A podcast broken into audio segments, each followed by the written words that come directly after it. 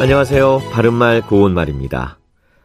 먹은 것이 소화가 잘 안 돼서 불편했는데 신체 일부에 지압을 했더니 효과가 있었다든지 벌레에 물려서 가려웠는데 어떤 약을 발랐더니 가려움이 사라졌던 경험을 하신 분들이 있으실 겁니다.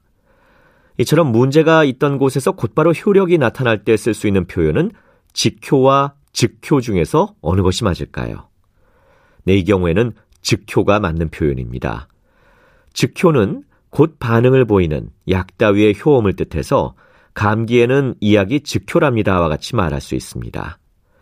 또 즉효에는 어떤 일에 바로 나타나는 좋은 반응이란 뜻도 있어서 말을 잘 듣지 않는 어린아이에게는 체벌보다 칭찬이 즉효다라든지 무서운 선생님의 말이 즉효를 나타냈다 이렇게 말할 수 있겠습니다. 참고로 어떤 결과나 효과가 지체 없이 곧바로 나타나는 일을 뜻하는 것으로 직방이라는 표현도 있는데요.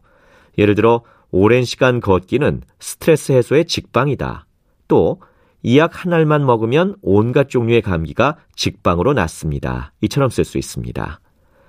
직방과 비슷한 뜻을 가진 표현으로 직통도 있지요.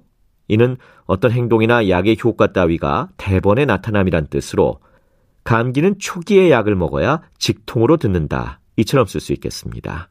바른말 고운말 아나운서 이규봉이었습니다.